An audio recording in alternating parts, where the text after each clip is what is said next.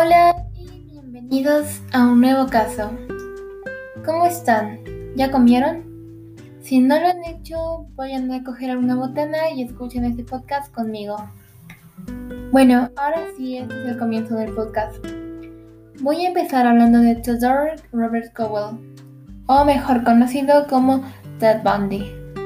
Ted Bundy nació el 24 de noviembre de 1946 en Burlington, Vermont. En cuanto a su familia tenemos a su madre que se llamaba Louise Cowell y su padre perteneciente a la Fuerza Aérea, pero Ted Bundy nunca tuvo la oportunidad de conocerlo, ni fue informado de esto. Su madre se hacía pasar como si fuese su hermana, porque lo tuvo a temprana edad, siendo criado por sus abuelos Eleanor Cowell y Samuel Cowell, quienes él creía que eran sus padres.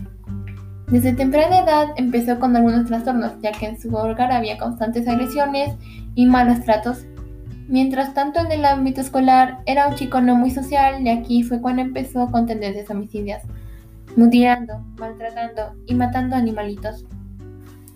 También ninguno de sus familiares o ancestros fueron criminales. Tampoco se ven reflejados antecedentes de enfermedades psiquiátricas en su familia.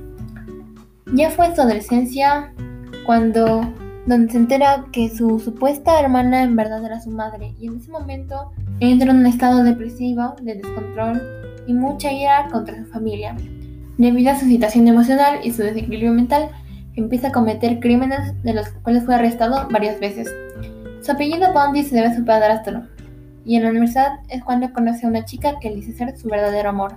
Pero la chica al ver su comportamiento decide alejarse, haciendo que Ted Bundy dejase la universidad y empieza a caer en varios vicios. Bueno, este ha sido todo el episodio de este podcast. Gracias por escucharlo. Adiós. Nos vemos en la próxima.